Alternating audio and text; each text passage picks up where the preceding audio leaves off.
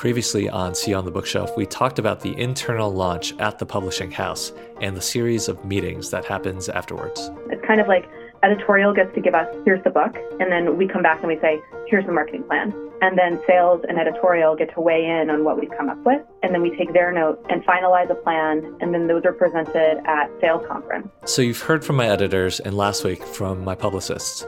This week, we talked to sales.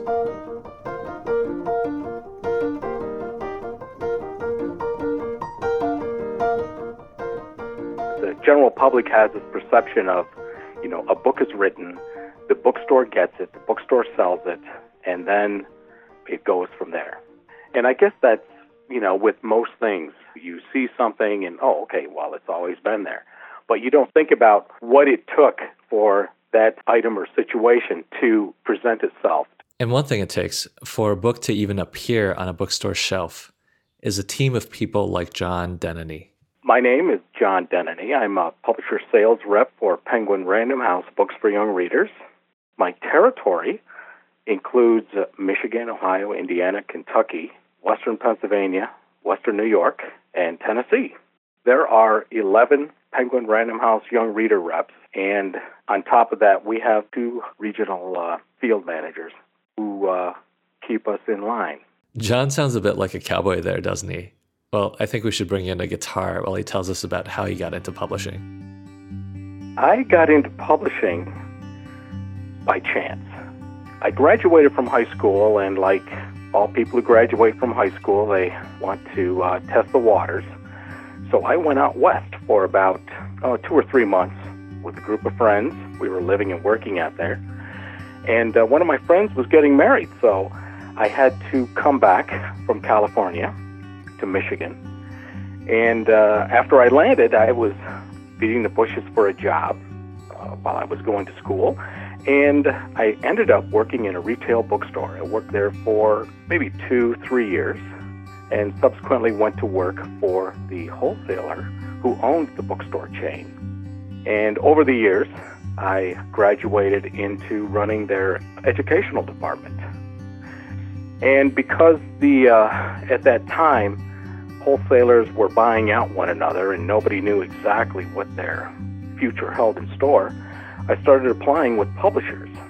I'd become friends with some of the publisher reps who had come into uh, the wholesaler, and I thought, man, I could really get into uh, doing something like this. I was lucky enough to land a job working for Viking Penguin. I was the last Viking Penguin rep ever hired. And I used to sell the entire line from adult to trade paperbacks to children's. The company transformed over the years, and I ended up working in the uh, children's division for Penguin Random House.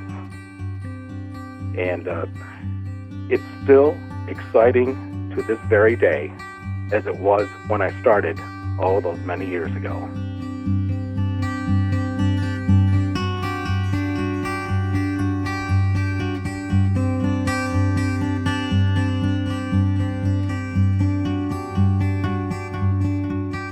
And we keep going back to episode six here on the podcast to launch about nine months to a year from when a title goes on sale. Like we heard last week from publicity, this launch and right around that time is also when sales gets involved. It's basically the introduction. We lay down tentative marketing and sales plans. And then several months after that, we have what is called a pre sales, where we review everything that we were given at the launch, and it's fine tuned as far as advertising, print runs, um, sales handles. We'll get to sales handles in a minute, but I think what you need to know here is that it all culminates in the sales conference where everything is set in stone, when all the departments are on the same page and all the individual sales reps are on the same page too. What I say to my accounts selling a particular title is very, very close to what another rep is telling their account thousands of miles away. And when John uses the word accounts, he's talking about bookstores. I actually go out into the individual bookstores to see and talk about titles and talk about our backlist and give suggestions on uh, themed titles that the stores could put up an in store display. So I think sales is maybe the aspect of publishing that people outside of publishing are the least aware of. It certainly blew my mind to learn about what John does. Bookstores don't automatically get copies of every new book that gets published. They have limited shelf space. And how are they supposed to stay on top of books that are just coming out, that they haven't even read yet? Well, that's where someone like John comes in. Like, literally comes in to the bookstore. I probably travel percentage wise, maybe about 40 to 50 percent of the time overnight. And then uh, I also do day trips. So I don't really count uh, day trips as uh, traveling. Traveling to me is more overnight. Mm-hmm. Now, I don't cover every single account in my territory just because time would not allow that. And we have, uh, aside from the 11 direct reps that we have, we also have a couple of in house sales reps who handle the customers that we are unable to see. And I should mention here that publishers also send out these seasonal catalogs of what's coming out in any given season. You can see these online too if you just Google the name of the publisher plus like fall 2017 catalog. But of course, it's no replacement for someone like John coming in with his rolling suitcase full of galleys and giving a presentation to you, to your bookstore, about the titles that both he and the publisher are really excited about. When you're presenting a book, you try to find the happy medium that will strike the buyer's interest as far as subject, plot, um, the regionality of a title, the types of marketing that we have in place just a, a whole myriad of things. And so, you know, every presentation is not exactly the same for every single account. Mm-hmm. There are quite a few similarities, but, you know, you get to know your customer base over a period of time and the type of market that they sell into, and you, you know, do your presentation accordingly. That's what John meant earlier when he said sales handles. They're these things for your audience, in this case, booksellers, to latch onto they're kind of like the pitch angles from our episode on publicity. They're tailored to the person, to the bookseller, by John, based on his knowing them and having a relationship with them. Do you still do you remember your experience reading See You in the Cosmos? Oh, I sure do. For one, I am a huge advocate for getting boys to read. Mm. And so that was number one that struck me. Two, I'm a huge advocate for regional authors, and that hit me as well. So I was I was excited. The the in-house excitement, the editors and, and a few folks within our house who have who read the manuscript prior to us getting it were excited about it. So that just it was sort of a snowball effect. And while I was reading the title, I was flashing back every once in a great while to some of my favorite books that certain situations in the book reminded me of. Like, for example, um, a little bit of The Outsiders. You know, in as much as there's there's a, character who really doesn't fit in, who's got a good heart, and nothing gets them down. Or, you know, even some of my uh, uh, childhood books. You know, as a as a young kid, story of Ferdinand. You know, with for the innocents by the way, I haven't heard John's sales pitch for See You in the Cosmos, but I imagine it sounds something like this.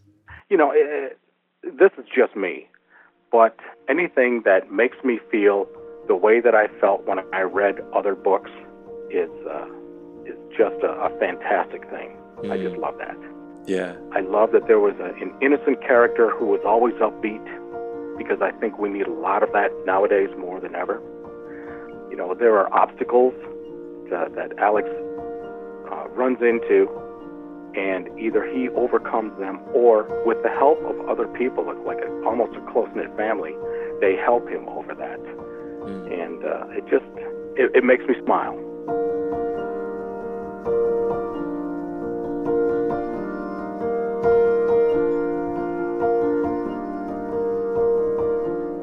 And as you might imagine from traveling and being on the road so much, John has some stories.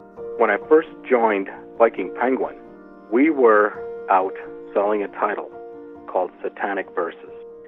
And it, uh, it culminated into this publishing phenomenon because of the fatwa that was given to Viking Penguin and anybody associated with it. Uh-huh.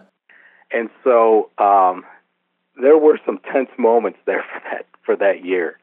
And I can remember walking into uh, one of my bookstores, and uh, it's it's somebody that I had known for years and years. And uh, I was talking with him, and, and I said, um, "So, Joe, do you have uh, satanic verses?" And he goes, "John, I've got a story to tell you." And he said, "I was working behind the counter, and some big, huge man walked in dressed in fatigues." And asked me if I sold satanic verses, and I said no, and he said, "That's good." Turned around and walked out of my store. oh gosh.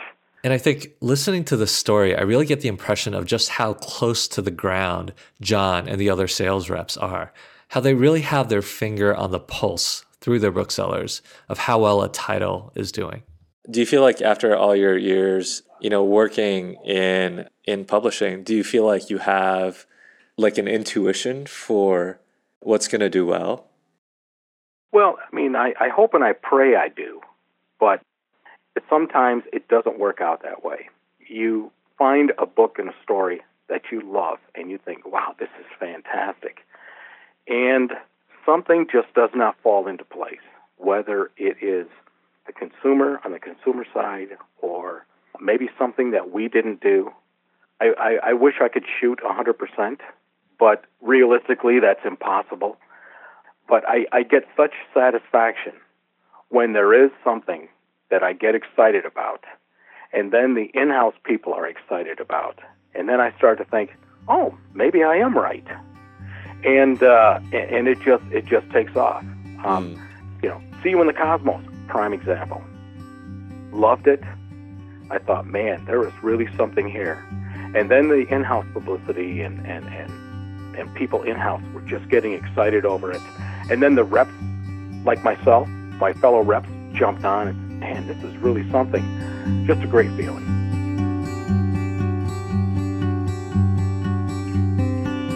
One of the things that I that I really really try to do is uh, establish the authors who live and, and write within my territory as regional authors. I'm a firm believer that you have to establish yourself in your area and then branch out from there. Now, given there are circumstances where something comes in that is like huge nationally, and that does happen, but by and large, I just try to focus on regional and then grow it out from there. In March, the month after See You in the Cosmos was published, it was a top 10 bestseller in the state of Michigan. Yeah, isn't it nice when uh, when when you put in a lot of work and then finally, you know, you see the end result like that? I mean, that's just awesome. But hey, we're not stopping there.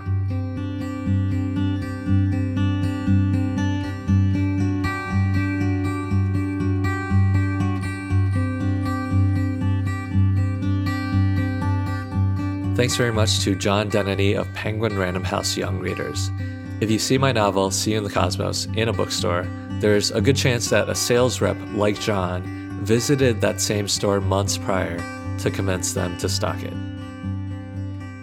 Music for this podcast is by Saint Benjamin. This week we also used a track by Jason Shaw from freemusicarchive.org. Now, we've talked in the past few episodes about the concerted efforts after launch between the sales, marketing, and publicity teams within a publishing house. And one place where you really see that coordination is in the book tour. That's next week on See You on the Bookshelf.